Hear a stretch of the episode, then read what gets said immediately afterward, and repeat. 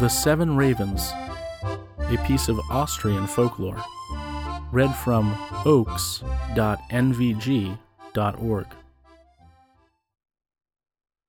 There was once a woman who had seven sons and one daughter. The sons gave the mother much trouble because of their appetite. When on one occasion she made fritters, the seven snatched one after another from the dish. Then the mother fell into a rage and said, Boys, you snatch like ravens. May you be changed into ravens, that I get rid of you. She had hardly spoken these words when she saw to her horror that her sons actually changed into ravens and flew out the window. Many years passed by after this sad happening, and meanwhile the daughter grew up and daily asked her mother what had become of her brothers. At last, the woman told her, and the daughter at once made up her mind to deliver her brothers, to return them home, regardless of the tears and concerns for her safety of the mother. After she had journeyed several days, she came into a great forest where she eventually lost her way.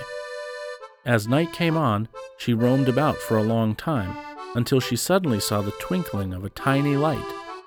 She walked toward it and eventually arrived at a hut.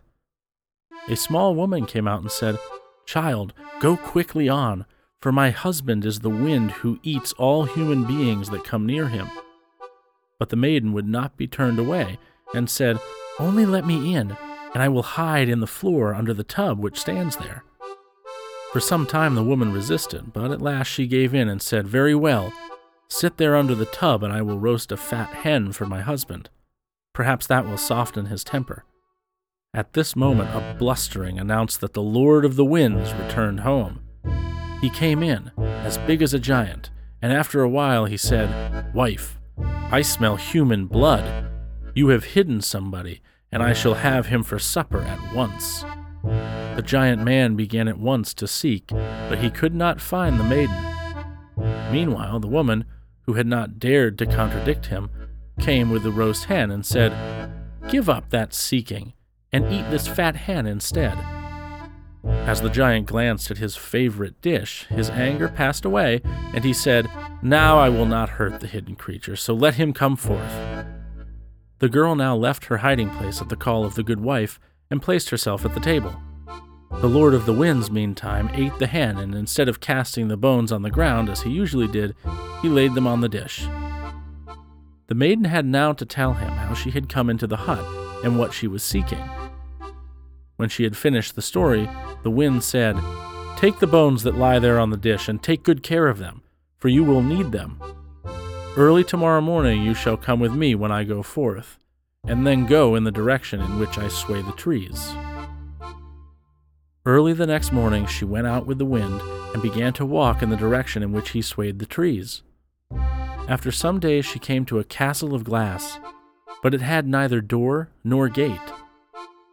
She began to feel hopeless until she remembered the bones that she was carrying.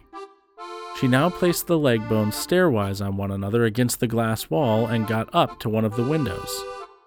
Then she climbed down through the window and found herself in a large hall where there were seven beds and seven tables. On each table stood a bowl.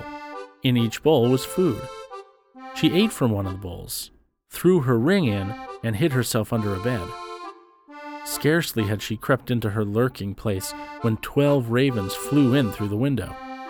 They settled on the ground and were changed into men. In the first seven, she at once recognized her brothers.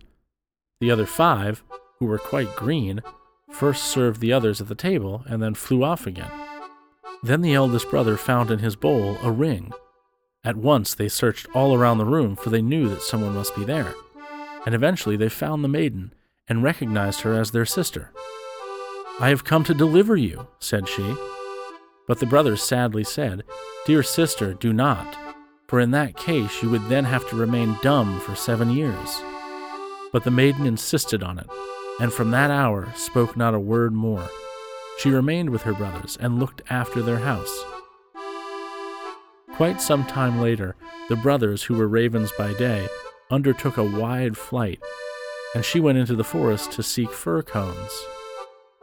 Suddenly she heard the huntsman of the king who ruled over the land where the crystal castle stood. Hastily she took refuge in a hollow tree to hide, so that she would not be forced to speak and break silence in the last of those seven years. When the dogs came up, they sniffed and sniffed about the tree till the king's attention was excited. He had the tree examined, and the girl was found. As she gave no answer to any question, the king ordered her to be cast into prison.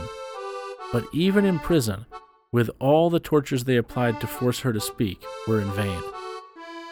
By the day of her execution, the seven years of silence were past, and just as she was mounting the gallows, her brothers came flying up and saved the maiden from death.